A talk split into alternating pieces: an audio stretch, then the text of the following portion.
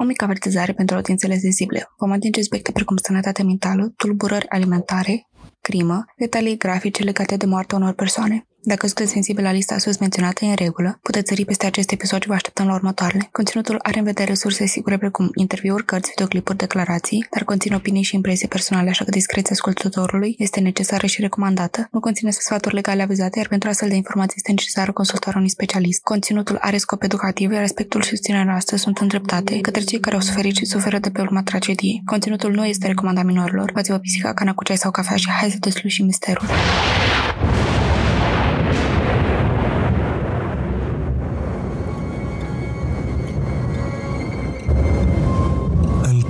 Anului 2021, două pisici au început propriul lor podcast.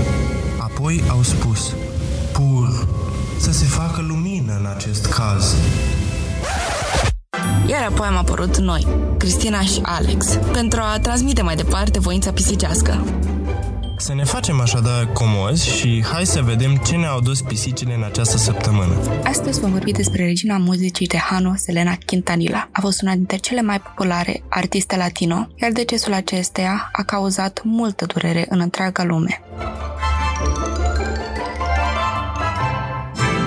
Bună! În episodul de astăzi, uh, Alex va lua o mică pauză uh, de la înregistrat și avem uh, o voce familiară. O țineți minte de la episodul cu prințesa Diana, categoric. A fost prezent atunci alături de amândoi. De data asta este doar ea și cu mine. Și este Delia! Uh! Hello! Salutare, salutare și mă bucur să fiu din nou alături de, de data asta doar Cristina. Alex e puțin pe tușă. S-ar putea să se mai întâmple asta până la finalul anului, așa că ați face bine să vă obișnuiți cu Delia. Ok? Ok. De asemenea, m-am gândit că ar fi o prezență binevenită în episodul de astăzi, tocmai pentru că este o avidă pasionată de cultura latino și, de fapt, ascultați de la ea ce-i place, nu vă spun eu.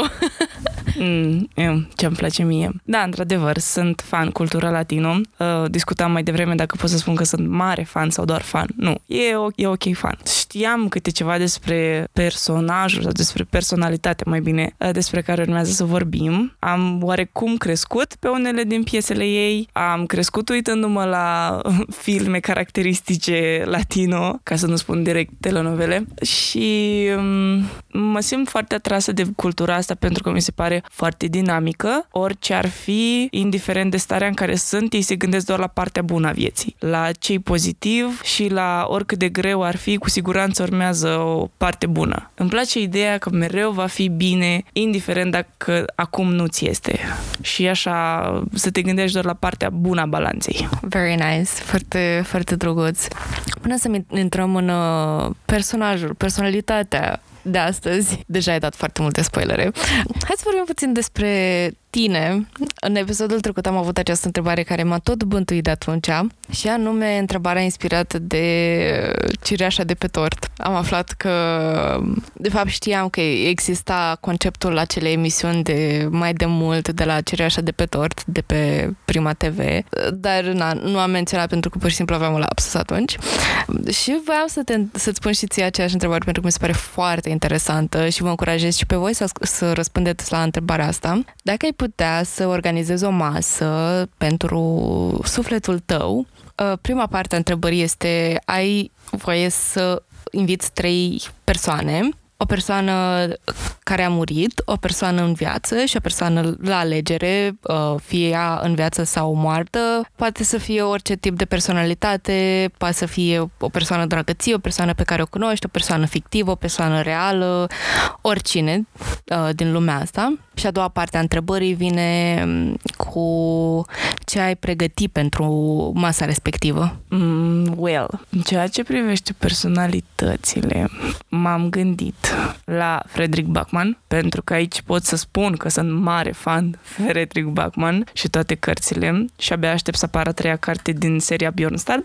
La um, personalități de cetate, m-am gândit la Robin Williams pentru că um, am așa un mare feeling că ar avea multe în comun, Frederick Bachman și zona în care se îndreaptă atunci când vine vorba de scris, cu personalitatea lui Robin Williams și anume mai mult el ce a fost omul ce ne-a făcut să râdem oricând oriunde și toate filmele în care a jucat, mai ales în Dead Poets Society. Cred că personajul de acolo la fel de bine s-ar potrivi într-o conversație cu Frederick Bachman și mi-ar plăcea să fie și Benji. Benji este un personaj din uh, seria Beyond Start uh, și el ar fi un pic mai retras, dar cred că ușor, ușor s-ar deschide un pic mai mult și ar avea multe de adus în conversație. Da, dar astea ar fi personale, personalitățile. Iar ca mâncare, o să, prima dată îmi vine desertul, care cu siguranță ar fi ceva ce se poate servi cald și cu fructe. Mă gândesc la o plăcintă sau ceva strudel. Un fel principal, mm, mi se pare că ar fi un fel de masă festivă de sărbători de iarnă și cred că ar merge un fel de friptură și ceva legume asortate pe lângă. La antreu, aici chiar n-am idee. Ce se poate servi la antreu și să fie masă festivă? Nu știu, dar uh, toate antreurile cu care sunt eu familiară, bine, nu că aș fi mers la foarte multe nunți, dar când mă gândesc la antreu, prima imagine este acea acel platou imens cu rulade și cu chifteluțe și cu de toate.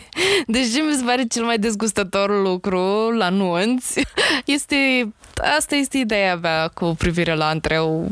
I guess puteți lua orice vreți de aici. Tocmai la asta mă gândeam că asta e singura, între ghilimele, definiție de antreu pe care o știu și nu mi se pare că se potrivește în contextul ăsta.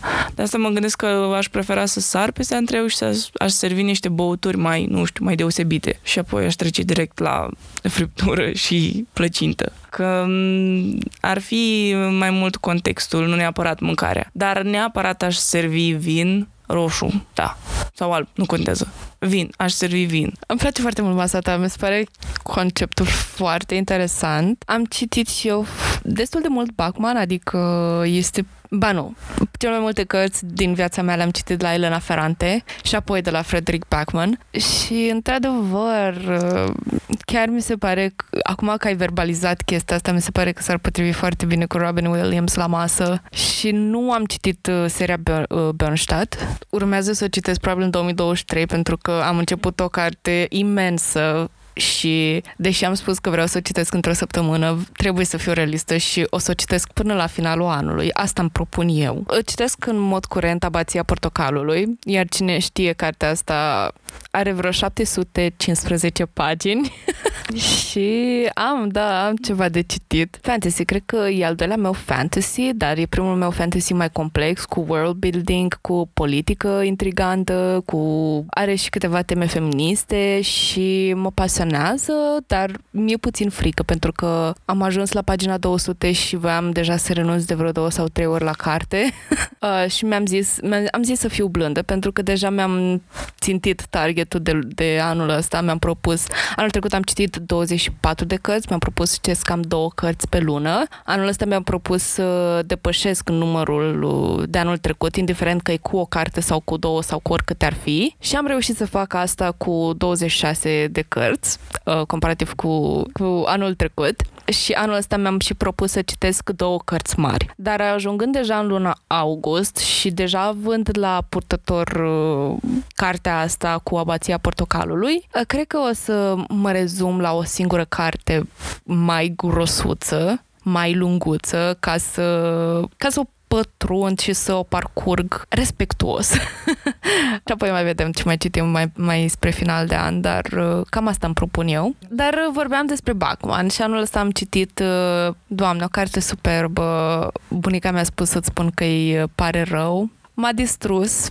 Până în ultimele 10 pagini am crezut că nu o să plâng, că nu mi se pare chiar atât de nașpa, pentru că știam ce o să se întâmple și sigur că nu mă face pe mine să plâng în tren ca ultimul...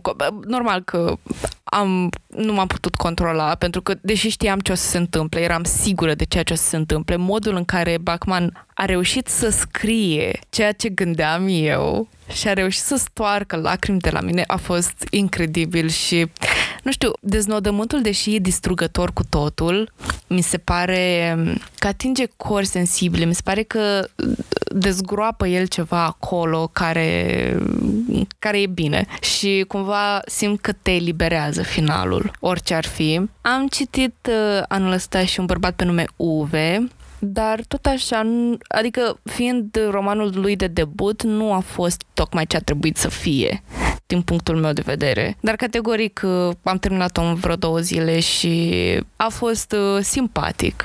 N-am crezut că o să ajungă să îmi fie cât de cât drag de Uve. Categoric nu este personajul meu pre- preferat pentru că s-a comportat urât cu pisica. Până la urmă te face să dai seama că fiecare om este complex și are un motiv pentru modul pentru care se comportă și există o scuză pentru fiecare comportament, dar niciun comportament nu este scuzabil, știi? Și categoric este cazul lui Uwe, pentru că este un personaj arțăgos, este un personaj răutăcios, este un personaj care a suferit mult, care poartă foarte mult pe umerii lui, fără să proceseze ceea ce are pe umeri, greutatea lui. Și, din nou, se comportă foarte urât cu toții, dar asta nu înseamnă că comportamentul lui e scuzabil, dar cumva te face să te gândești la complexitatea persoanei din fața ta și că probabil că nu totul este ceea ce pare a fi. Și pe lângă asta trebuie să te gândești că tu ești responsabil de propriile reacții, adică indiferent cât de rău se comportă cineva, depinde cum te raportezi tu la acel comportament.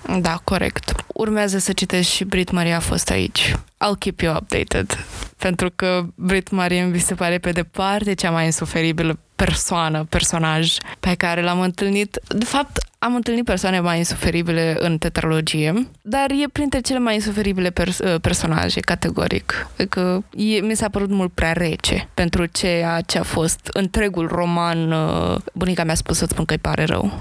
Să știi că mi se pare că e varianta feminină a lui Ove, dar că nu e atât de extrem în ceea ce privește violența sau uh, atitudine agresivă, dar e mai severă. E mult mai severă. E tipul ăla de bătrână, educatoare, severă și dură cu copii, dar nu agresivă. Da. Ok, ok, da, mi-ai dat, mi dat spoilere, ok, bine, mulțumesc, Delia, am chiar aici. Uh, da, le apreciez, într-adevăr le apreciez și acum că spui de educatoare, da, cam așa ceva. Am, am în familie o educatoare și pot oarecum să o văd pe Brit Mari în, în acea persoană și viceversa și da, wow! Creierul meu... A... Spune că o să citești acum, nu la sfârșitul anului asta sau la anul viitor, nu, acum. Da, așa, eu o să citesc cât de curând, cât de curând Brit Maria a fost aici. Am citit despre mâncare, despre cărți, despre personalități pe care le apreciem, despre Delia, subiectul Delia preferat.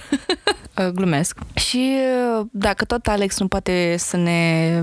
Dacă tot Alex nu poate să ne se alăture în acest episod, ne-a lăsat în urmă research-ul și scriptul. Uh, deci mulțumim, Alex, pe această cale că te-ai ocupat de scriptul de astăzi uh, și având în vedere că Alex trebuia să se ocupe de script și de narat acest episod, am rugat-o pe Delia să se mai uite la un documentar, două, să se uh, să mai vadă ce este cu această personalitate și până la urmă am aflat că ea știa deja foarte multe lucruri despre uh, draga noastră Selena Quintanilla uh, și se documentase înainte să, să o rog eu frumos să facă asta și preiei tu frâile?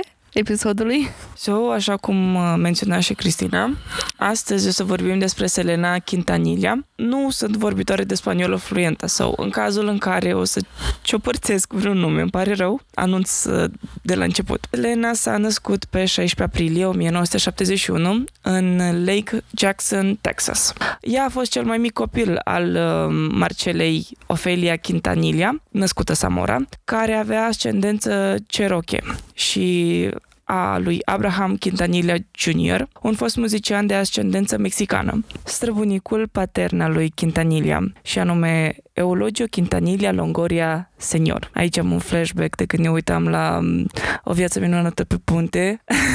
Julio Montoya de Rosa Ramirez. Ok, dacă greșesc, spuneți-mi, vă rog. Trăbunicul patern era original din Heroica, Mexic. Medicul obstetrician ginecolog, la naștere a fost viitorul membru al Camerei Reprezentanților pastor Ron Paul. Selena a fost crescută ca martora lui Jehova și Quintanilla Jr., tatăl ei, i-a observat abilitățile muzicale când avea șase ani. El a spus revistei People, momentul ei, prezentarea ei au fost perfecte. Am putut vedea asta din prima zi. În 1980, Quintanilla Jr. și-a părăsit slujba ca funcționar de transport maritim la The Chemical și și-a deschis primul restaurant Tex-Mex în Lake Jackson, numit Papa Gaios, unde Selena și frații ei alături de sora lor, uh, făceau adesea spectacole muzicale. În anul următor, restaurantul a fost forțat să se închidă după o recesiune cauzată de excesul de petrol din anii 80. Familia a declarat faliment și a fost uh, evacuată din locuință. S-au stabilit în Corpus Christi, Texas. Acolo tatăl uh, Selenei a început să promoveze o trupă pe care a creat-o oficial împreună copiii săi și care a fost numită Selena y los Dinos și a devenit managerul acesteia. Aveau nevoie de bani, cântau la colțurile străzi, străzii, la nunți și diverse târguri. Pe măsură ce popularitatea ei ca cântăreață a crescut, cerințele spectacolelor și programul de călătorie au început să interfereze cu educația ei. Tatăl ei a scos-o de la școală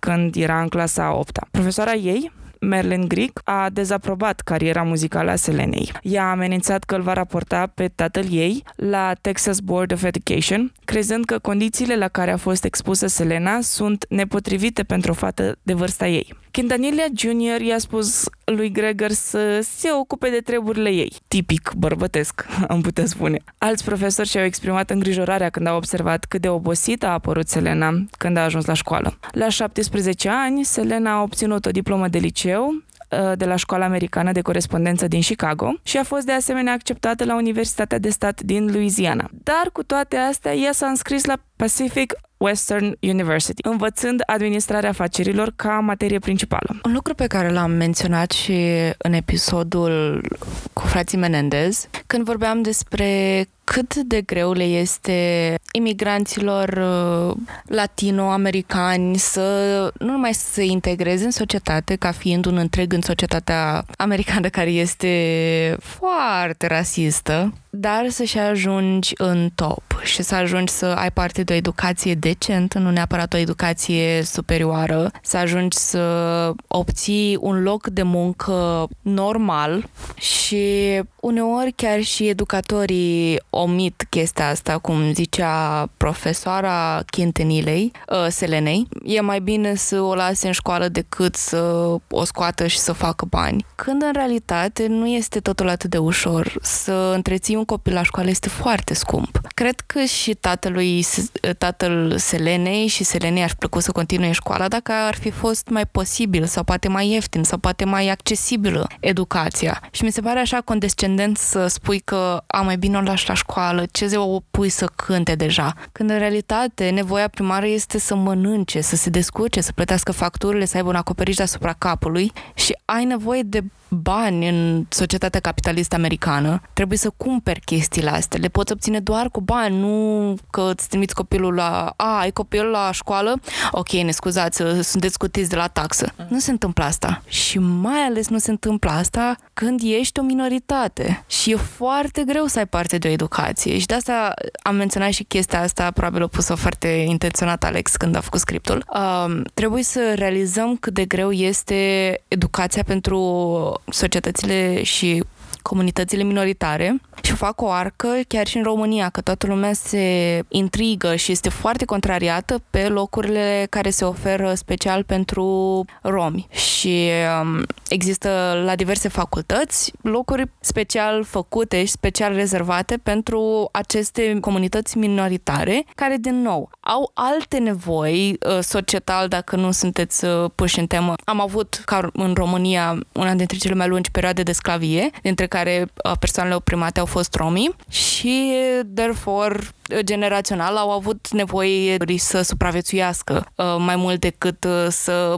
urmeze o educație și să primească același și să aibă parte de același tratament în societate cum am avut noi uh, oamenii privilegiați albi. Și de altfel de asta aceste locuri sunt foarte importante și din păcate sunt mult prea puțini ca să ofere această șansă egală de a avea un rom care să aibă succes în, în orice mediu de, a, de afacere, de uh, loc de muncă și sunt foarte importante, dar trebuie să considerăm și faptul că prin pe lângă aceste locuri care sunt importante și sunt necesare și esențiale și nu pot să stresez acest lucru suficient de mult, trebuie să avem și să ne gândim că uneori o pâine, un acoperiș deasupra capului pentru unele persoane mai puțin privilegiate decât suntem, sunt eu sau uh, Alex sau Delia sau voi care ascultați, este mult mai importantă decât o educație pentru care tot trebuie să sacrifici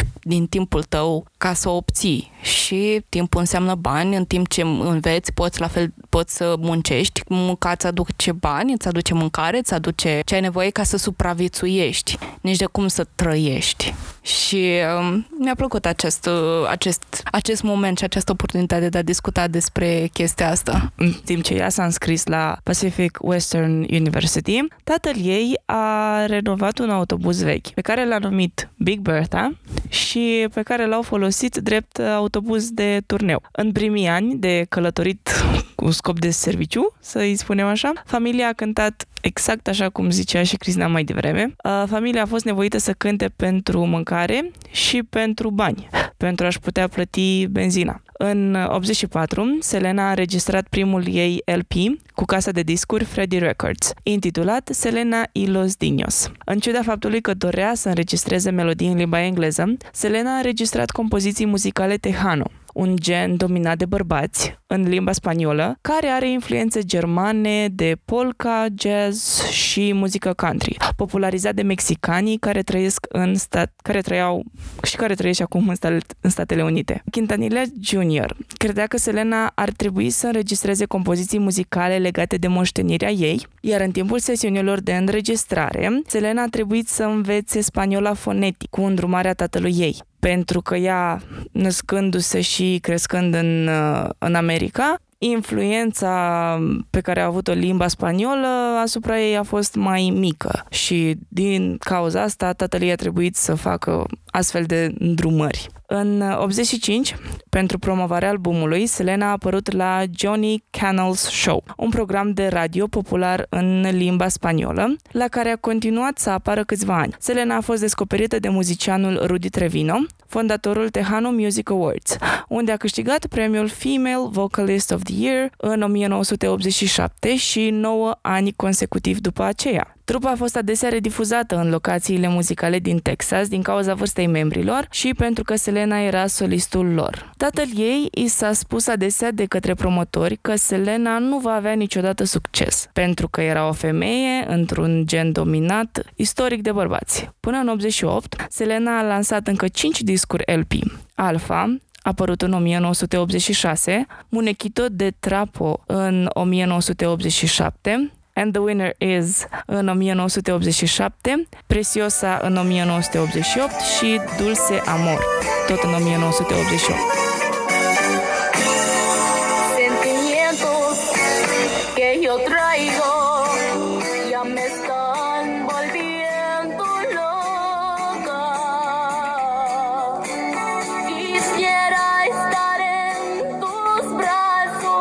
Brazos. José Bejar, de la nou înființata EMI Latin Records, împreună cu noul șef al Sony Music Latin, a urmărit-o pe Selena cântând la Tejano Music Awards în 1989. Behar căuta noi trupe latine și a vrut să o semneze pe Selena la casa de discuri EMI Capitol Records, în timp ce Sony Music Latin i-a oferit lui Quintanilla Jr. de două ori taxa de semnare a Capitol Records. Behar a crezut că a descoperit-o pe următoarea Gloria Estefan, dar superiorul său l-a numit pe Behar ilogic, pentru că fusese în Texasul de Sud mai puțin de o săptămână. Quintanilla Jr. a ales oferta Emmy Latin datorită potențialului pentru un album crossover și dorea ca copiii săi să fie primii muzicieni care semnează la casa de discuri. Înainte ca Selena să înceapă să înregistreze pentru albumul ei de debut, Behar și Stephen Finfer au cerut un album crossover pentru ea. Ea a înregistrat trei compoziții în limba engleză pentru șefii diviziei pop a Emmy. Cererea lui Behar și Finher pentru un album crossover a fost respinsă și Selenei s-a spus că are nevoie de o bază mai mare de fani pentru a vinde un astfel de album. Behar a crezut că Emmy Records și publicul nu credeau că o femeie mexicană-americană ar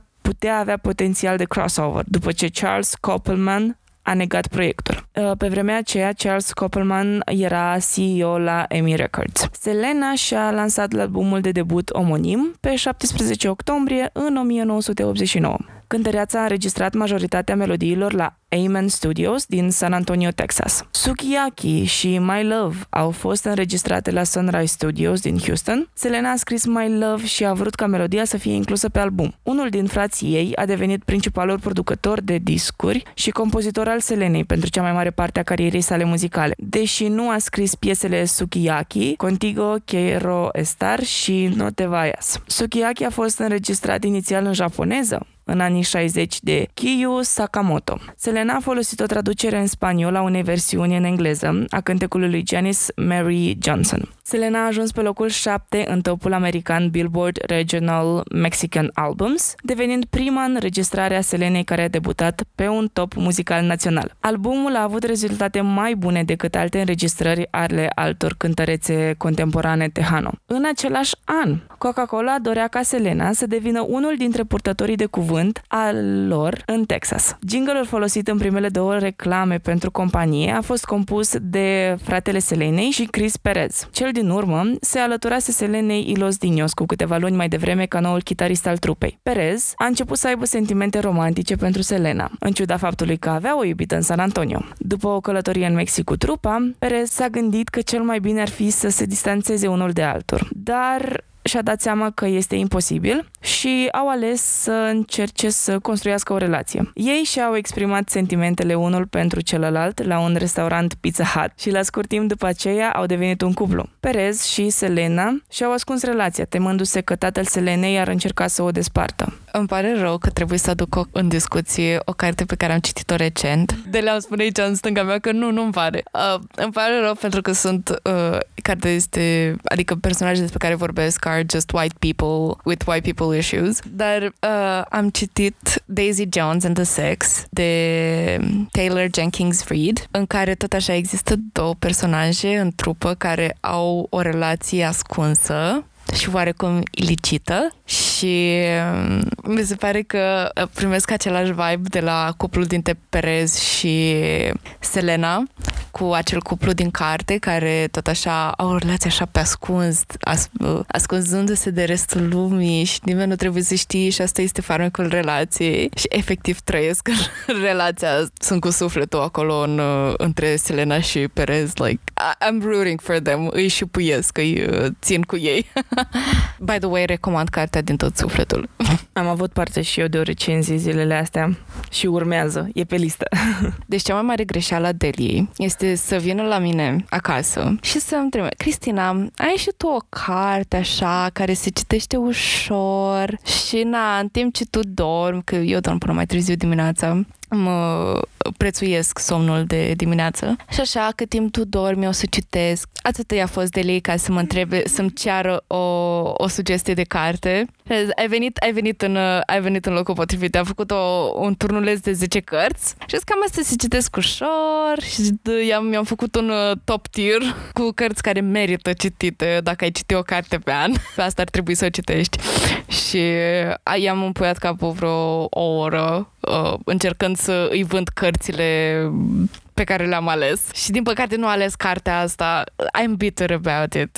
Trebuie să recunosc că am fost dezamăgită dimineața când am văzut că citește altă carte și nu cartea Daisy Jones and the Sex. Mi-am dat seama, dar am preferat să aleg ceva mai scurt pentru șederea mea de aici. Ok, revenind la draga noastră Selena, care și-a lansat al doilea album de studio, Ven Conmigo, un an mai târziu, în 1990. De pe acest album, trei piese au fost lansate ca single. Iaves, La, Tras, La Tracalera și Baila Esta Cumbia. Acesta din urmă, Baila Esta Cumbia, o melodie tejano cumbia, a devenit unul dintre cele mai de succes single-uri ale Selenei. Popularitatea sa a crescut în Mexic, unde a fost lansat acolo un album compilație care poartă numele single-ului, care a fost apoi certificat platinum de către Asociación Mexicana de Productores de fonogramas y videogramas. Pe scurt, am prefon. Exact. Ceea ce denotă vânzări de 150.000 de unități.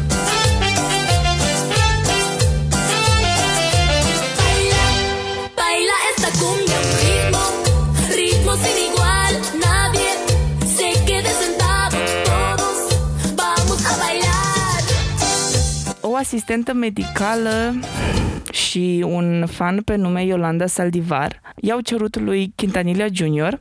să înființeze un club de fani în San Antonio. Mm, Saldivar a avut ideea după ce a asistat la unul dintre concertele Selenei. Del Selenei a aprobat această cerere, el crezând că fan clubul va aduce mai multă expunere trupei. Saldivar a devenit curând o prietenă apropiată a Selenei, și a familiei. A fost de încredere și a devenit președintele interimar al fan clubului în 1991. Tot în același an, cântărețul salvadorean Alvaro Torres a compus un duet pe care dorea să-l înregistreze cu Selena. Cântecul Buenos Amigos a fost produs de Enrique Elizondo și a fost lansat pe al 10-lea album de studio al lui Torres. Nada se compara Buenos Amigos a ajuns pe primul loc în topul american Billboard Top Latin Songs, oferindu-i Selenei primul ei single pe primul loc. Videoclipul muzical al piesei a adus uh, Selenei și lui Torres două nominalizări la Billboard Music Awards în 92. Piesa a fost de asemenea nominalizată pentru duoul anului la Tejano Music Awards în același an. Biograful Deborah Paredes a scris că piesa i-a permis Selenei să viziteze coastele de vest și de est a Statelor Unite. Potrivit lui John Leonard de la revista Billboard, Buenos Amigos a fost ajutat de difuzarea crescută a posturilor de radio regionale mexicane și tehane, care au respins anterior înregistrările Selenei. Look at her now. Take that, Charles Koppelman mare CEO. Ce zici de asta? Exact, asta e vibe uh, Sora Selenei, Suzet, a pretins că in the meantime, sora Selenei a pretins că i-a prins pe Selena și Perez, flirtând unul cu celălalt și, din păcate, i-a informat imediat pe tatăl Selenei. Domnul Quintanilla Jr. l-a luat pe Perez din autobuz și a spus că relația lui cu Selena s-a încheiat. Nu, măi! Nenorocita! Suzet! Nu ne place de Suzet și nici de... Bine, tatăl Quintanilla a ajutat foarte mult pe Selena, apparently. Da, Dar nu ne place. De ce? Iubire interzisă. Uh, spoiler, așa se numește ultimul ei album, Amor Prohibido. I called it. I called it, ok? eu. Da, eu. Revenind la mm, Nuestro Amor Prohibido, Tatăl Selenei l-a luat pe Perez din autobuz și a spus că relația lor s-a încheiat. Dar Selena și Perez și-au continuat relația în ciuda dezaprobării lui, iar mama Selenei, Marcela, a aprobat relația lor. Din păcate era o practică foarte intensă și era un foarte mare respect față de părinți și binecuvântarea lor în cultura latino, în ceea ce privește relațiile dintre relațiile amoroase a copiilor. Quintanilla Jr. i-a văzut pe Selena și pe Perez într-o ipostază romantică împreună în autobuz, după ce le-a informat despre dezaprobarea sa. Din acel moment s-a oprit și a urmat o ceartă între el și Selena. Tatăl Selenei l-a numit pe Perez cancer în familia mea și a amenințat că va desfința grupul dacă își continuă relația. Din păcate, Selena și Perez s-au cedat, iar Quintanilla Jr. l-a concediat pe Perez din trupă și a împiedicat-o pe Selena să plece cu el. După concedierea sa, Perez și Selena și-au continuat în secret relația. În dimineața zilei de 2 aprilie 1992, Selena și Perez au decis să fugă, crezând că tatăl ei nu va fi niciodată de acord cu relația lor. Selena a crezut că tatăl ei va trebui să-i accepte dacă ar fi căsătoriți și nu va trebui să-și ascundă sentimentele unul față de celălalt. La câteva ore de la căsătorie, mass media a anunțat fuga cuplului. Familia Selenei a încercat să o găsească. Tatăl ei nu a luat bine vestea și s-a înstrăinat ceva timp. Selena și Perez s-au mutat într-un apartament din Corpus Christi. În interviuri, Quintanilla Jr. a exprimat felul în care se temea că Perez ar putea fi un machist, ce înseamnă în spaniolă un bărbat șovin, care o va forța pe Selena să-și pună capăt carierei și obiectivelor muzicale. O mișcare care l-a împiedicat pe tatăl ei să-l accepte ca fiind potrivit pentru Selena la acel moment. Mai târziu, tatăl ei s-a apropiat de Perez și a cerut scuze, a acceptat căsătoria și l-a luat pe Perez înapoi în trupă. Da! Selena și Perez pentru totdeauna! La o lună după fuga ei, Selena și-a lansat cel de-al treilea album de studio, Entre Amimundo, în mai 1992. Albumul a fost apreciat de către critici drept albumul ei revoluționar. A atins apogeul și a ajuns pe primul loc în topul american Billboard Regional Mexican Albums, timp de 8 luni consecutiv. A fost uh, certificată de 10 ori platină de către RIAA, pentru vânzări de 600.000 de unități echivalent album, în timp ce în Mexic s-au vândut 385.000 de unități. Entre Mundo a devenit primul album tehano al unei artiste feminine care a vândut peste 300.000 de exemplare. Uh, wow! E, adică noi nu am crescut neapărat cu Selena Quintanilla și nu prea... Adică am întrebat în stânga și în dreapta dacă o cunoaște cineva, dacă a auzit de ea, dacă li se pare familiar numele ei. Piesele sunt familiare, adică le țin și eu minte, le cunosc, dar noi nu ne dăm seama că lucrul ăsta este un lucru atât de huge, atât de important, nu numai pentru o, un artist femeie, da. dar pentru o femeie latina uh, americană să ajungă să vândă atâtea unități la acea vreme și pe vremea când nu exista social media și nu exista acest, uh, această circulare a informației atât de rapidă, pentru că în ziua de astăzi anunți pe Instagram, hei, îmi lansez uh, mâine noul album, mergeți și cumpărați-l. Da, vezi Beyoncé. Nu există chestia asta și toată lumea nebunește și merge la magazin și cumpără nou album al artistului. Nu există asta.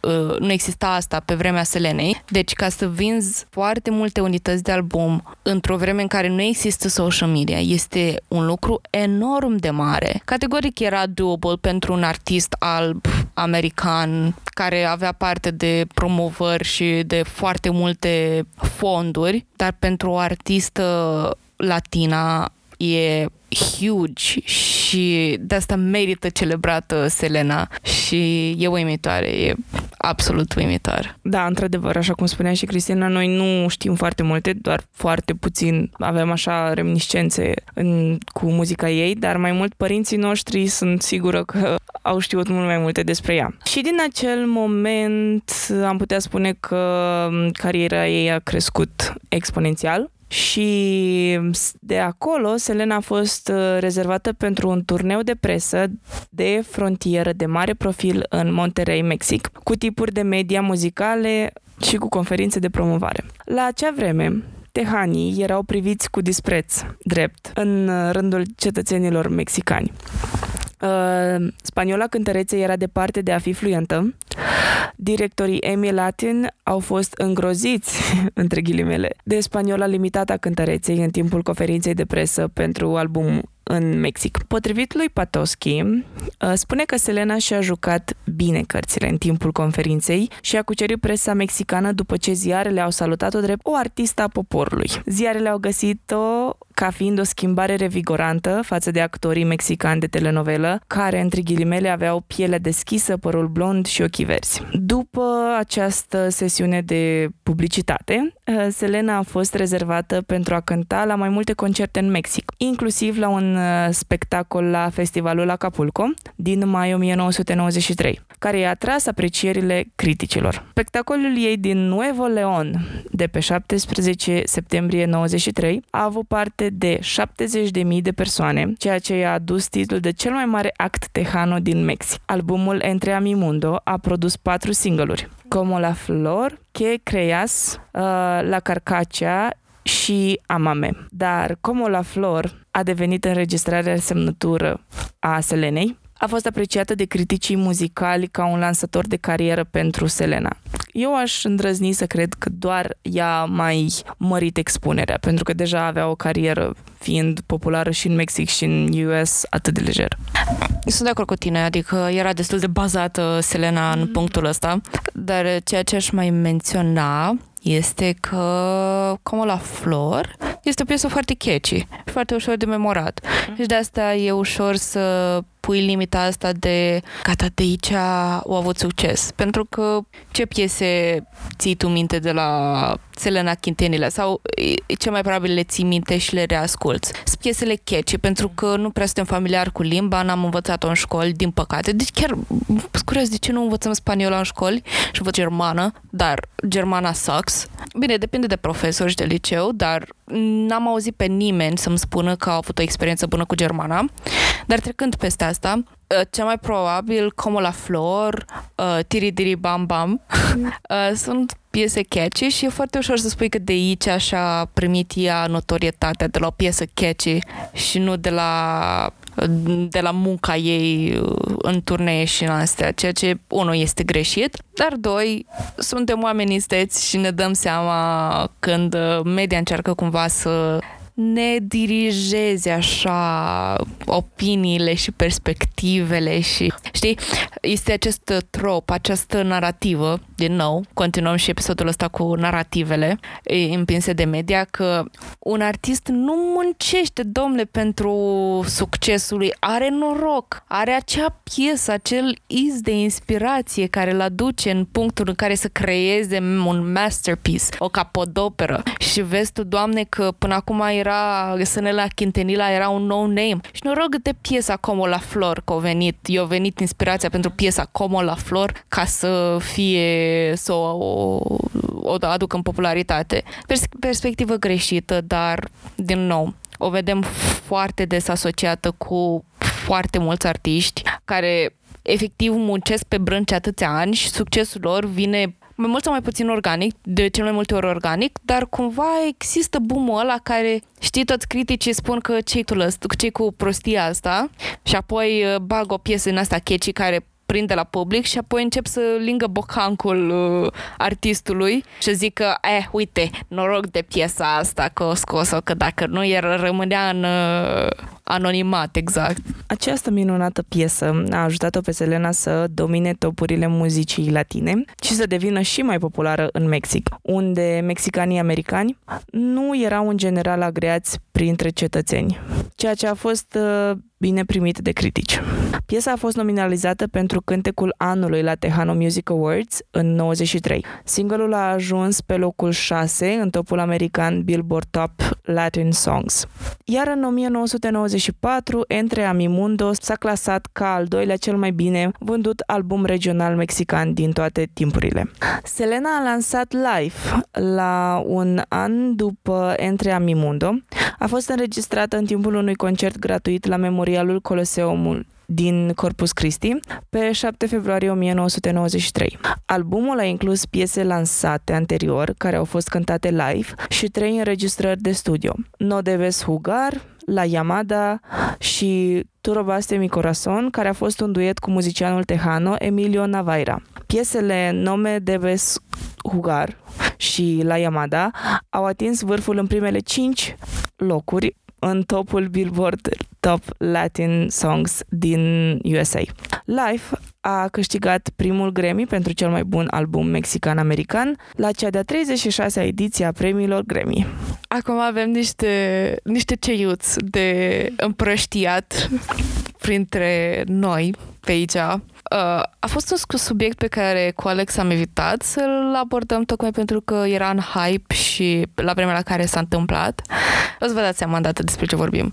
Cumva ne-a sărit, ne-a scăpat printre degete și n-am vorbit despre asta, dar mă bucur că reușesc să o vorbesc cu Delia despre Kim Kardashian și faimoasa rochie lui Marilyn Monroe o să leg imediat cu subiectul de astăzi uh, și anume, pentru cine nu știe, ce mai probabil știi că Kim Kardashian la Met Gala a purtat uh, faimoasa rochie a lui Marilyn Monroe, rochia în care Marilyn Monroe a cântat uh, președintelui american uh, JF Kennedy uh, la mulți ani.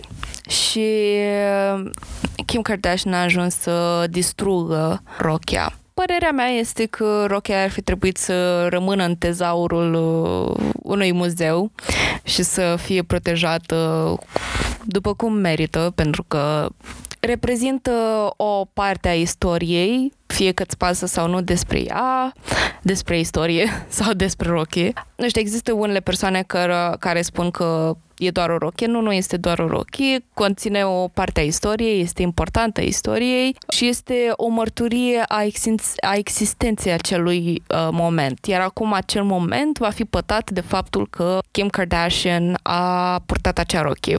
Ca un așa ca și o soluție la acel lucru, înainte să leg de subiectul de astăzi, cred că ar fi fost mult mai performativ, mult mai frumos, mult mai de impact, dacă ar fi efectiv recreat acel moment sau acea rochie să angajeze, eu știu, uh, mi se pare că același designer nu mai este în viață sau dacă este, l-ar fi putut plăti să facă din nou acea rochie pe corpul lui Kim Kardashian, pentru că, din nou, cele două corpuri sunt foarte diferite și de asta a ajuns rochia atât de distrusă, pentru că nu se compară. Suntem în 2022, nu ne mai infometăm să intrăm în rochii hai să fim serioși. Uh, și Kim Kardashian având tot așa fiind cunoscută pentru formele ei voluptoase și lăudându-se cu acestea, cred că ar fi fost atât de impact să fi cusut rochia pe ea fix pe covorul roșu de la Met Gala sau dacă nu înainte și să filmat uh, tot procesul ar fi făcut asta cu mult mai de impact și mult mai frumos decât să poarte o cârpă pe, peste cea mai faimoasă rochie din probabil America. Dar Kim Kardashian nu s-a oprit aici la a distruge rochia lui Marilyn Monroe. Momentan este la nivelul de zvon sau s-ar putea să evolueze diferit această situație și anume că am citit câteva articole în care spune că Kim Kardashian își dorește să poarte rochia Selenei Quintanilla de la cea de-a 36-a ediție a premiilor Grammy, în care Senela Quintanilla a câștigat premiul Grammy pentru cel mai bun album uh, mexican-american. Is she gonna stop, please? Să mai distrugă piese de muzeu pentru că nu mai pot. Unul mi se pare greșit pentru că din câte știu eu, uh, Kim Kardashian n-are origini latinoamericane sau latine. Are origini ori armenești, din câte știu, which like, de ce nu își pune pe față cultur, partea asta a culturii, care cred că este fascinantă și importantă, dar nu. Tu ce părere ai? Eu aș înțelege de ce ai alege o astfel de rochie. Dacă nu știți sau dacă nu ați apucat să o vedeți, vă rog, este o rochie superbă, e albă și parte de sus e strălucitoare. Am cunoștințe minime în ceea ce privesc materialele, de asta nu am îndrăznit să spun, dar arată fenomenal. Nu știu dacă rochia a fost uh, personalizată sau custom-made pentru Selena, dar uh, nu aș vrea să se întâmple asta și din câte știu și am observat deja, comunitatea latino, mai ales fanii Selenei, au luat acest zvon foarte în serios. Și eu nu m-aș băga să supăr asemenea oameni, pentru că din ce știu eu, oamenii latino sunt mai înflăcărați, sunt mai um, pasionali. Și cred că ar fi niște reacții mult mai agresive dacă ar ajunge să facă asta. Lucru pe care nu mi-l doresc. Ar fi de preferat să fie doar un zvon și să poarte cu totul și cu totul altceva. Din nou, așa cum spunea și Cristina, dacă ar recrea sau dacă ar fi recreat și atunci, rochia ar fi fost minunat. Ar fi fost un alt fel de pay the respects și tot în de jazz. Dar, din nou, lasă rochia în pace și fă din nou. fă din nou strict pentru tine sau puneți uh, uh, amprenta într-un fel sau altul, nu știu. Dar lasă rochia în pace. Ce vezi cu rochia? Nu mai distrugeți rochii. Da, adică uh, la facultatea la care sunt învăț despre cum să... Adică ce, mi se pare cea mai importantă lecție pe care am învățat-o este cum să recreăm, cum să facem totul astfel încât să fie intențional. Adică să-ți pui întrebarea, cum aș putea să fac acest lucru, să duc mesajul într-un mod în care să pare intențional și frumos. Și nu neapărat frumos estetic, dar să mă gândesc la toate detaliile și la profunzimea interpretării uh, piesei respective. Eu fiind foarte pasionată de instalații și performance, uh, iau chestia asta foarte în serios. Și ceea ce a făcut Kim Kardashian pe covorul roșu de la Met Gala uh, a fost un performance. Și mă gândesc, când am văzut chestia aia, m-am gândit imediat cum aș fi putut face sau cum aș fi sfătuit-o pe Kim Kardashian să facă asta într-un mod în care să fie mai eficient mesajul ei și să nu fie uh, misunderstood, să o putem înțelege bine și să și mesajul ei să fi fost transmis clar, să nu o facă despre o rochie distrusă, cum este în ziua de astăzi, și să o facă ca, you know, uh, Marilyn Monroe a fost mereu considerată o actriță de mâna a doua, o femeie ușoară și prostănacă și așa mai departe. Și Kim Kardashian, uh, din nou, este o cele- această celebritate, nimeni nu știe cum a ajuns uh, populară și mereu o îndoiește, uh, se îndoiește de uh, celebritatea ei. Indiferent că e adevărat sau nu, mesajul ei cred că ar fi fost mult mai clar transmis în momentul în care ar fi luat această, acest moment al istoriei și l-ar fi făcut in her own terms, în termenii ei. Adică, din nou, un performance în care să vină efectiv, efectiv croitorii pe covorul roșu sau mai știu eu altceva și să fi croit direct pe covorul roșu rochia pe ea și sus să fi avut un moment de Marilyn Monroe și să pozeze de când ar fi avut sus. Cam ceva gen uh, Lady Gaga, cum a făcut la Met Gala în uh, ediția de Camp. Iconic moment, o ador. Um, dar să fi avut același vibe și așa mai departe. Și cred că ar fi fost și mai respectuos pentru Rocky și Rocky arată oribil pe Kim Kardashian pentru că peste Rocky, Rocky este sublimă și ar fi stat foarte bine o rochie de genul dacă ar fi fost făcută pe pe formele ei și pe uh, skin tone-ul ei, pe deasupra rochiei și uh, chiar nu contează de culoarea rochiei, dar pe deasupra rochiei a purtat acea blană, mi se pare că era falsă și foarte bine că era falsă, adorăm o cruelty-free queen, dar pare efectiv ca și cum ai ieșit din duș și ți-ai pus un prosop pe tine și în mod evident mai târziu am aflat că e, uh, prosopul ăla uh, ținea drept uh, ascunziș al uh, imperfecțiunilor rochiei și ceea ce din nou o dat și mai mult în chit și mai mult în uh, dezgrație uh, acel moment când ar fi putut fi atât de, atât de mult și atât de bine uh, făcut mesajul. Eu sunt o susținătoare a mesajului și îmi place foarte mult ceea ce a încercat ea să transmită, doar că cred că nu a fost tradus sau nu a avut un limbaj corespunzător. Pentru că în momentul în care facem un performance de genul, trebuie să avem în vedere limbajul pe care îl folosim și toate mediile artistice pe care le folosim. Și să folosim o piesă a istoriei, putem face asta atâta timp cât nu distruge acea piesă de uh, muzeu și se poate face asta, dar oare nu ar fi fost mai puternic mesaj sau mai bine înțeles? Sau mai bine tradus? Sau mai bine explicat mesajul? Sau poate mai uh, simbolic mesajul? Dacă ar fi fost făcut altfel? Sau Kim Kardashian a făcut asta doar pentru că a putut și nu există niciun mesaj la mijloc. Da. And the best part is, no one can stop me.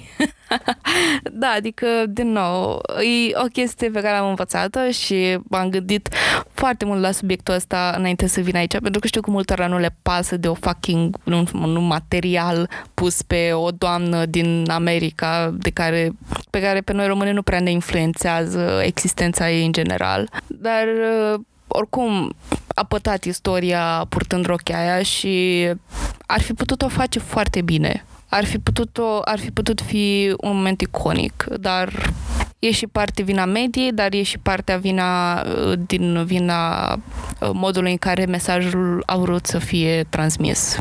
And that's, asta este concluzia mea. Ok, și acum o să părăsim zona vestimentară și o să revenim la Selena. Uh, în mai 1994, Life a fost desemnat albumul anului de către Billboard Latin Music Awards. La Tejano Music Awards, tot în 94, același album a câștigat albumul anului, în timp ce la premiile Lo Nuestro din 94 a fost nominalizat pentru albumul regional mexican al anului. Life a fost certificat un album de aur de către RIAA pentru expedieri de 500.000 de exemplare, în timp ce în Mexic a vândut 250.000 de unități. Selena a apărut pentru scurt timp alături de Eric Estrada, într-o telenovelă mexicană intitulată Los Mujeres, Dos Mujeres, Un Camino. În 95 a intrat în negocieri pentru a juca într-o altă telenovelă produsă de Emilio La Rosa. Ea a apărut în două episoade care au obținut ratinguri record pentru serial. Uh, iar pe lângă muzică, în 94, Selena a început să proiecteze și să producă o linie de îmbrăcăminte. A deschis două buticuri numite Selena at Company, unul în Corpus Christi și celălalt în San Antonio. Ambele au fost echipate cu saloane de înfrumusețare interne. Până la sfârșitul anului, uh, Selena at Company a susținut două prezentări de modă pentru a-și prezenta linia de îmbrăcăminte. Selena, alături de trupa ei, a susținut un concert după cea de-a doua prezentare de modă, iar pe 3 decembrie tot în 1994, a susținut un concert după cea de-a doua prezentare de modă, pe 3 decembrie 1994, la Hemisfar Arena din San Antonio. Ea a fost în negocieri pentru a deschide mai multe magazine în Monterrey, Mexic și Puerto Rico. Remember Yolanda Saldivar? Mm, ea a ajuns să gestioneze ambele buticuri după ce familia Quintanilla a fost impresionată de felul în care a gestionat clubul de fani. Revista Hispanic Business a raportat că cântăreața a câștigat peste 5 milioane de dolari din aceste buticuri. Ea s-a clasat apoi printre cei 20 cei mai bogați muzicieni hispanici, care au încasat cele mai mari venituri în 93 și 94. Selena și-a lansat apoi cel de-al patrulea album de studio, Amor Prohibido, în martie 1994. Înregistrarea a debutat pe locul 3 în topul american Billboard Top Latin Albums și pe locul 1 în topurile Billboard Regional Mexican Albums din America. După ce a ajuns pe locul 1 în topul albumelor latino, acesta a rămas în primele 5 pentru tot restul anului și la începutul anului 1995. Amor Prohibido a devenit al doilea album Tejano care a atins vânzări de la sfârșitul anului de 500.000 de unități, care anterior fusese realizat doar de La Mafia. A devenit unul dintre cele mai bine vândute al albume latino din SUA. Amor Prohibido a generat trei single-uri numărul 1. Piesa de titlu Biri Bam Bam, No Me Queda Más și Fotos y Recuerdos. Amor Prohibido a fost printre cele mai bine vândute albume din America în 1995 și a fost certificată de 36 de ori ca un album platină a avut vânzări de 2,16 milioane de unități, echivalent album în America. Albumul a fost inclus pe lista lui Tom Moon, cu cele o mie de înregistrări de auzit înainte de a muri. Lista vieții unui ascultător, care a apărut în 2008. Amor Prohibido a popularizat muzica tejano în rândul unui public mai tânăr și mai larg decât în orice altă perioadă din istoria genului. Cele două single-uri, Amor Prohibido și No Me Queda Más, au fost cele mai de succes single-uri latino din America din 94 și 95. Succesul comercial al albumului a dus la o nominalizare la Grammy pentru cel mai bun album mexican-american la cea de 37 ediție din 1995. A câștigat uh, Record of the Year la Tejano Music Awards în 95 și albumul regional muzical al anului la premiile Lo Nuestro din același an și albumul regional mexican al anului la premiile Lo Nuestro din același an. Selena a avut una dintre cele mai de succes concerte ale muzicii latino în timpul turneului ei Amor Prohibido. După lansarea lui Amor Prohibido, Selena a fost considerat mai mare decât Tejano însuși și a spart barierele din lumea muzicii latino. Ea a fost numită Regina Muzicii Tejano de multe instituții media. Revista Billboard a clasat Amor Prohibido printre cele mai esențiale înregistrări latino din ultimii 50 de ani și a inclus-o pe lista sa cu primele 100 de albume dintre toate timpurile.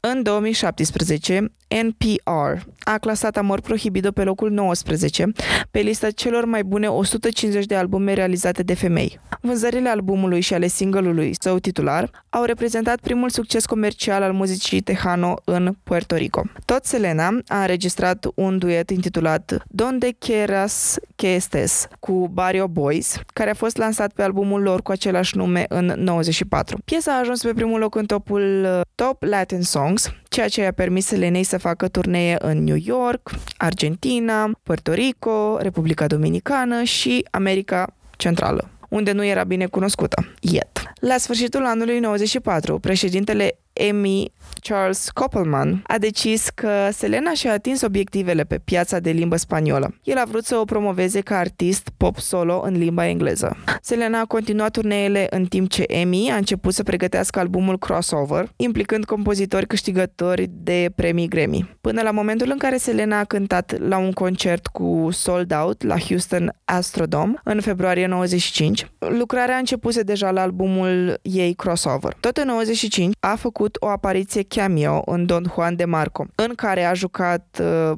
Marlon Brandon, Johnny Depp și Faye Dunaway. Asculți Crime, Pisici și Cafea, un podcast de true crime tradus direct din limba pisicească. Pentru mai multe informații, cât și pentru și mai multe surprize, te așteptăm pe Instagram la crime.și.pisici să continuăm discuția acolo. Personajul pe care l-am introdus mai înainte, și anume Yolanda Saldivar. Aceasta a fost uh, numită de către familia Quintanilla, drept manager al buticului Selenei la începutul anului 1994. Opt luni mai târziu, Selena a semnat uh, ca Saldivar să fie agentul ei înregistrat în San Antonio, Texas. După acord, aceasta s-a mutat din San Antonio în Corpus Christi pentru a fi mai aproape de Selena. În decembrie 94, buticurile au început să sufere după ce numărul personalului pentru ambele magazine a scăzut. Potrivit uh, membrilor personalului, Saldivar a concediat adesea angajații pe care nu i-a plăcut.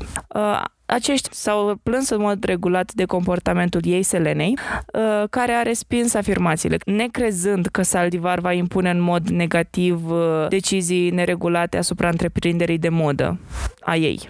Potrivit tatălui Selenei, personalul și-a îndreptat mai târziu atenția asupra lui și a început să, să-l informeze pe acesta despre comportamentul uh, lui Saldivar. Quintanilla Junior a luat în serios pretențiile și a spus Selenei să aibă grijă. Și tot el i-a spus că Saldivar ar putea să nu fie o influență bună. Selena a, respins, a respins întrebările tatălui ei, deoarece acesta nu se încredea adesea în oameni încă din trecut. Până în ianuarie 1995, designerul de modă al Selenei, care era Martin Gomez, verișoara ei Debra Ramirez și clienții și-au exprimat îngrijorarea față de comportamentul și abilitățile de manager ale Iolandei Saldivar. În timpul unui interviu cu aceasta în 1995, reporterii de la Dallas Morning News au spus că devotamentul ei față de Selena se limitează la obsesie. Potrivit lui Quintanilla Jr., în ianuarie 1995, el a început să primească apeluri telefonice de la fani care au spus că au plătit pentru calitatea de membru al clubului de fani al Selenei și nu au primit nimic în schimb și astfel acesta a început o anchetă. Quintanilla Jr. a descoperit mai apoi că Saldivar a deturnat peste 30.000 de dolari prin cecuri falsificate, atât de la clubul de fani cât și de la buticuri. Tatăl Selenei a avut o întâlnire cu aceasta și cu Suzette în noaptea de 9 martie la Q Productions pentru a o confrunta pe Saldivar. Quintanilla Jr. i-a prezentat uh, lui Saldivar inconsecvențele legate de fondurile dispărute. Tot el i-a spus că dacă nu va furniza dovezi care să respingă acuzațiile sale, el va implica poliția locală. Uh, tatăl Selenei a interzis lui Saldivar să aibă orice contact cu artista, dar cu toate acestea, Selena nu a vrut să dizolve prietenia pe care a dezvoltat-o alături de ea a crezut că Saldivar este esențială pentru succesul liniei de îmbrăcăminte din Mexic. Selena a vrut să o țină aproape pentru că avea înregistrări bancare, extrase de cont și evidențe financiare necesare pentru pregătirea impozitelor. Se crede totuși că până acum Saldivar ar fi atentat la viața Selenei. Cu câteva luni înainte de uciderea acesteia, ea a cumpărat o armă de foc de la un magazin local, dar a ajuns să o returneze după puțin timp. Dar cu câteva zile înainte de uciderea Selenei, Saldivar a cumpărat o armă de foc din nou. În zilele dinaintea morții Selenei, Saldivar a amânat predarea extraselor bancare și a înregistrărilor financiare, spunând că a fost agresată fizic și sexual în Mexic. Saldivar, împreună cu Selena, s-au prezentat la o clinică medicală în martie 95, aparent pentru a examina pe Saldivar pentru un uh, atac despre care a pretins că i s-a întâmplat în Monterey. În timpul acelei vizite, Saldivar a primit un scurt examen fizic de la medicul clinicii, dar acesta nu a inclus un examen ginecologic făcut special în cazurile de agresiune sexuală. A fost sugerat de către asistenta Carla Anthony că Saldivar trebuie să aibă examenul pentru viol în San Antonio din trei motive. Aceasta era rezident în San Antonio,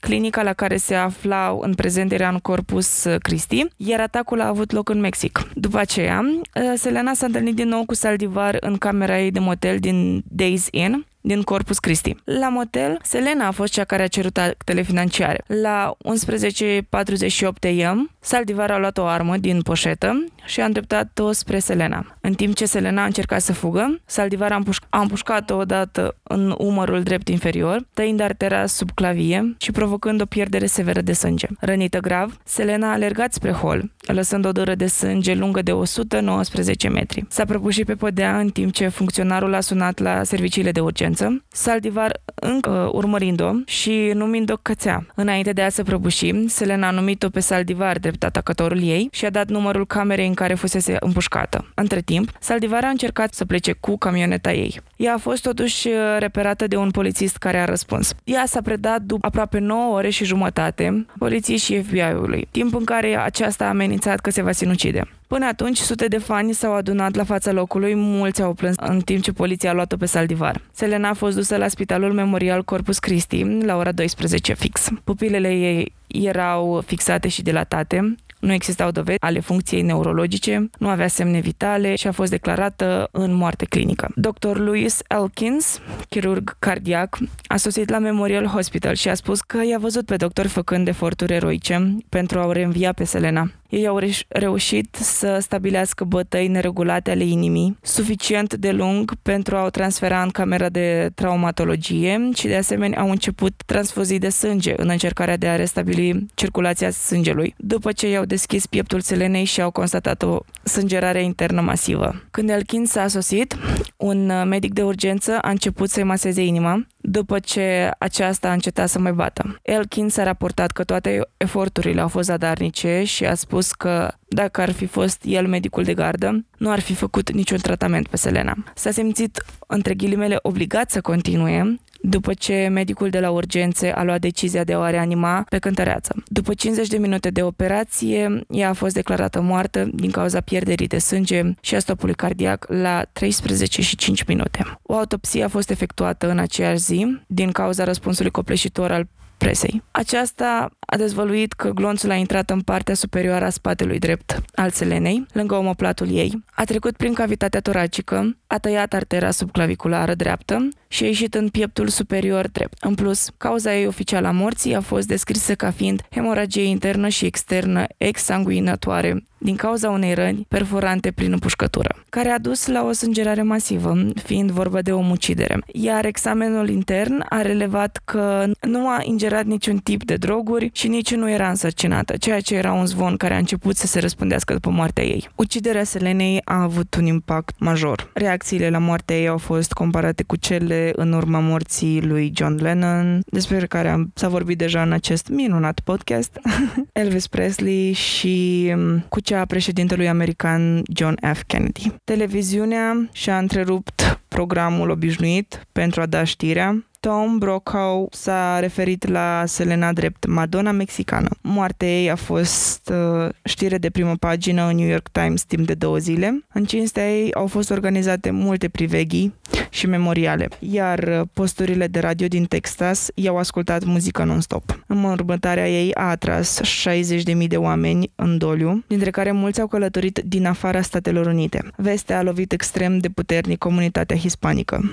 Mulți fani au călătorit mii de de kilometri pentru a vedea casa și buticurile Selenei și locul crimei. Printre celebritățile despre care se spune că au contactat familia Quintanilla pentru a-și um, exprima condoleanțele se numără Gloria Estefan, Celia Cruz, Julio Iglesias și Madonna. Alte celebrități, inclusiv Stephanie Montiel, Jamie De Anda din Los Chamacos și Shelly Lares, au apărut la posturile de radio pentru a-și exprima gândurile despre moartea Selenei. Un număr al revistei People a fost lansat la câteva zile după uciderea ei. Editorii săi credeau că interesul va scădea în curând. Au lansat un număr comemorativ în decurs de o săptămână, când a devenit clar că era în creștere. Numărul revistei s-a vândut în aproape un milion de exemplare, vânzând într-un totul primul și al doilea tiraj în decurs de două săptămâni. A devenit obiect de colecție, o premieră în istorie. Betty Cortina, un editor la People, a declarat pentru Biography că nu au avut niciodată o ediție care a fost complet epuizată. Între ghilimele, a fost nemai auzit. În lunile următoare, compania a lansat People în spaniol, destinat pieței hispanice, datorită succesului numărului dedicat Selenei. Acesta a fost urmat de Newsweek în spaniol și revista Latina. Câteva zile mai târziu, Howard Stern a batjocorit uciderea și mormântarea Selenei și a bătut joc de cei îndoliați și a criticat muzica. Stern a spus, citat, Această muzică nu face absolut nimic pentru mine. Alvin și Chipmunks au mai mult suflet. Spaniolii au cel mai prost gust în muzică, nu au profunzime. Comentariile lui Stern au indignat și au înfuriat comunitatea hispanicilor din Texas. Stern, uite de acum la muzica mainstream și vezi cât de mult este influențată de, inclusiv de Selena Quintanilla, pentru că ea mi se pare că a fost una dintre persoanele care a adus în mainstream și a normalizat și a popularizat stilul muzical uh, latino și majoritatea uh, pieselor uh, latine pe care le auzim în ziua de astăzi au, au ajuns să fie atât de difuzate și atât de normalizate și atât de apreciate datorită Selenei și mi se pare huge cash grab să fie atât de dezgustător să-ți bați joc de fani și de o comunitate și de o cultură în halul ăsta, like, shame on you, shame on you. Eu aș adăuga și faptul că simt o tentă rasistă, că e acel latin, oamenii latini au cel mai prost gust în muzică. Mm. No. Și n-a f- n-au fost doar comentariile. Stern a cântat melodiile Selenei cu împușcături în fundal în cadrul emisiunii sale. Dezgustător, absolut îngrozitor, nu știu, n-am alte cuvinte să descriu gestul ăsta. E, e efectiv sare de pe rană în semn de lipsă de respect și plină de rasism și plină de jeguman, efectiv. După această pățanie, pe numele său a fost emis un mandat de arestare pentru conduită dezordonată. Apoi, Stern a făcut o declarație în aer liber în spaniolă, spunând că ceea ce el a comentat nu a fost uh, cu scopul de a provoca mai multă angoasă familiei, prietenilor și celor care o iubeau. Dar, uh, Stern, uh, de ce au fost făcute aceste comentarii dacă nu sub scopul ăsta? pentru că, zic și eu, rasismul este tocmai pentru a provoca angoasă și pentru a aduce prejudiciu comunităților latino. Așa că chiar, chiar sunt curioasă de ce în proces de jelire a acestei personalități mari face aceste declarații pline de ură. De ce? De ce? Din păcate, Stern nu a fost uh, acuzat oficial. Liga Cetățenilor din America Latină a boicotat emisiunea lui Stern, considerând scuzele sale inacceptabile. Comercianții cu amănuntul din Texas au eliminat orice produs care era legat de Stern, în timp ce Sears și McDonald's au trimis o scrisoare în care își declară dezaprobarea față de comentariile lui Stern către mass media, deoarece unii fani credeau că companiile au sponsorizat spectacolul lui Stern. În decurs de o săptămână, la emisiunea NBC The Tonight Show cu Jay Leno, Stern și Robin Quivers, cu gazda lui, au fost întrebați dacă remarcile, dacă remarcile lui Stern despre Selena sunt acceptabile. Quivers a decis să nu vorbească vorbească despre situație pentru a evita să se certe cu Stern. Când uh, Linda Ronstadt, o cântăreață pop de origine mexicano-americană, a apărut în emisiune, ea și Quivers s-au certat când Ronstadt a apărat-o pe Selena. Hmm, denotă postura pe care o avea inițial, de asta a preferat să nu comenteze. Asta e doar un, coment, un uh, comentariu personal. Pe 12 aprilie 1995, la două săptămâni după moartea Selenei, George W. Bush, guvernator al Texasului la acea vreme, a declarat ziua de naștere a acesteia de 16 aprilie, ziua Selenei în stat. El a spus că Selena a reprezentat esența culturii din sudul Texasului. Unii europeni americani din Texas i-au scris editorului revistei Brozo Sport Facts în lunile aprilie și mai, care este problema. Unii s-au supărat că ziua Selenei a căzut de Paște. Alții au spus Paștele este mai important decât ziua Selenei și că ei credeau că oamenii ar trebui să o lase pe Selena să se odihnească în pace și să-și continue viața.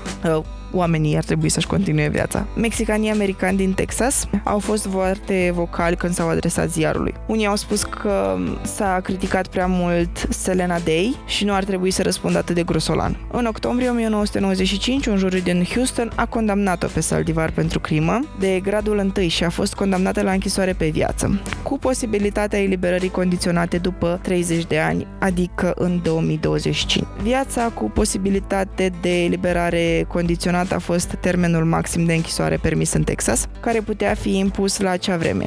În 2002, la ordinul unui judecător, arma folosită pentru a ucide pe Selena a fost distrusă, iar piesele au fost aruncate în golful Corpus Christi. Fanii și istoricii au dezaprobat decizia de a distruge arma, spunând că evenimentul a fost istoric și arma ar fi trebuit să fie într-un muzeu. Acum se trezește o problemă de etică pentru că văd uh, aspecte pozitive și negative să pui într-un muzeu astfel de piese. Unu, o, un punct negativ ar fi că glorifici crima împotriva persoanelor și în special persoanelor care au o notoritate mai mare și fac asta pentru jobul lor. Și nu cred că nimeni își dorește glorificarea, dar în același timp avem muzeele morții de peste tot de prin lume, în care, din nou, glorificăm criminalii în serie și avem aceste mărturii ale existenței lor, care pe de-o parte sunt parte a istoriei și a părții dezgustătoare a omenirii în care trăim. De altfel și podcastul ăsta are la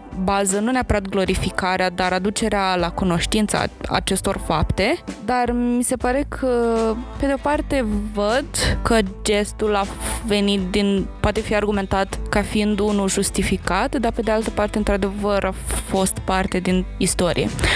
Dar important aici este să sărbătorim și să apreciem contribuția și viața Selenei, care a fost foarte importantă. Și există alte mărturii ale ei care stau în urmă uh, martore și să dovedească uh, ceea ce a fost ea și pentru ceea ce a stat ea și a existat ea în cultura latino și ceea ce a reușit ea să influențeze și să facă și avem uh, popularul ei costum mov, care dacă îl vedeți, n-aveți cum să nu-l recunoașteți. Fun fact, uh, nu există resurse în engleză, a trebuit să parafrazez și cu spaniola mea, înțelegerile mele minimale în spaniolă. Am uh, citit cât de bine am putut niște articole scrise în spaniolă despre cum uh, Maddie Perez din serialul Euphoria a fost inspirată uh, de Selena Quintanilla, chiar a avut două costume mov care în mod clar sunt inspirație de la Selena și costumul ei popular uh, mov, uh, scena aia de la carnaval, dacă mai țineți minte în primul sezon. Maddie Perez poartă un costum cu top și cu pantaloni mov, sunt clar, inspira- e clar inspirată din Selena, dar și costumul pe care îl prim- sau rochia pe care o primește Maddie de la uh, mama aia la care Maddie e dădacă, îi oferă la finalul sezonului 2 un cu o rochie frumoasă mov. Deși are mai multă simbolistică rocheia, e și parte o referință la Selena.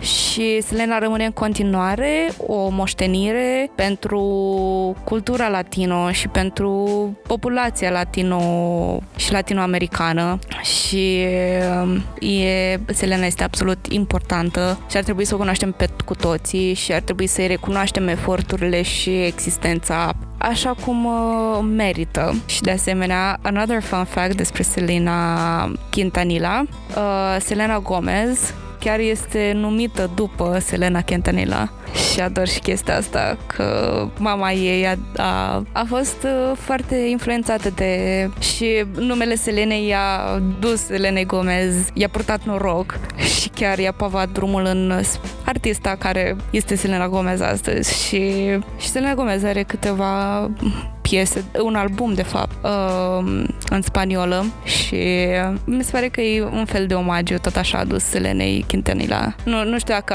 a verbalizat asta vreodată, dar poate fi un, uh, un nod către originele Selenei Gomez, pentru că și ea mi se pare că este latina. Și acestea fiind spuse, acesta a fost uh, cazul de săptămâna asta în care am vorbit despre Selena, Marea Selena și acest uh, simbol mereu viu în amintirea tuturor a muzicii mexicane. Mulțumim, Delia, că ai venit și ne-ai, uh, ne-ai îmbogățit culturile generale despre această mare femeie a muzicii, în general, nu numai a muzicii latino, a muzicii și a culturii muzicale pe care e o bază și e un aspect pe care ar trebui să îl cunoaștem cu toții și acum îl cunoașteți.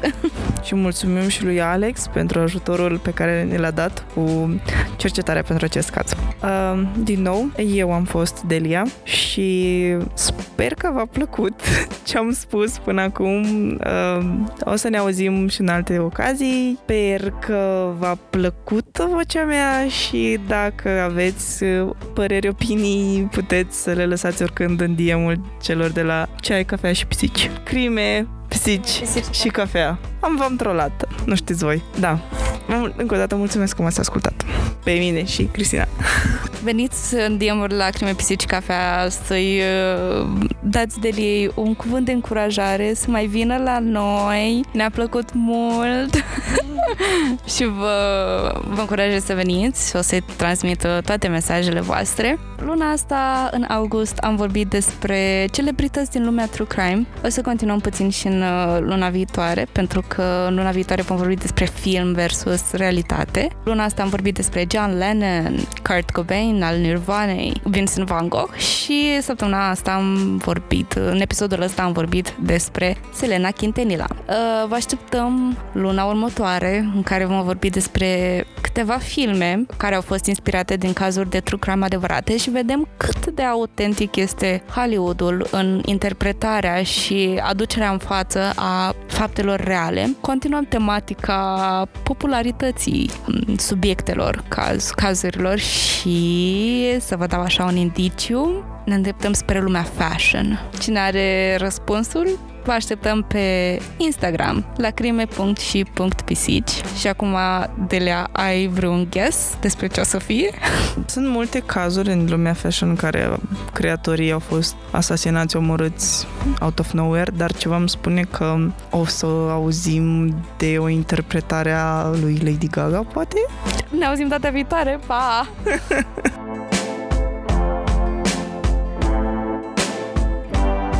Acest podcast a fost înregistrat sub atenta îndurmarea gazelor noastre, Pric și Câlți. Nimic din toate astea nu ar fi fost posibil fără prezența lor.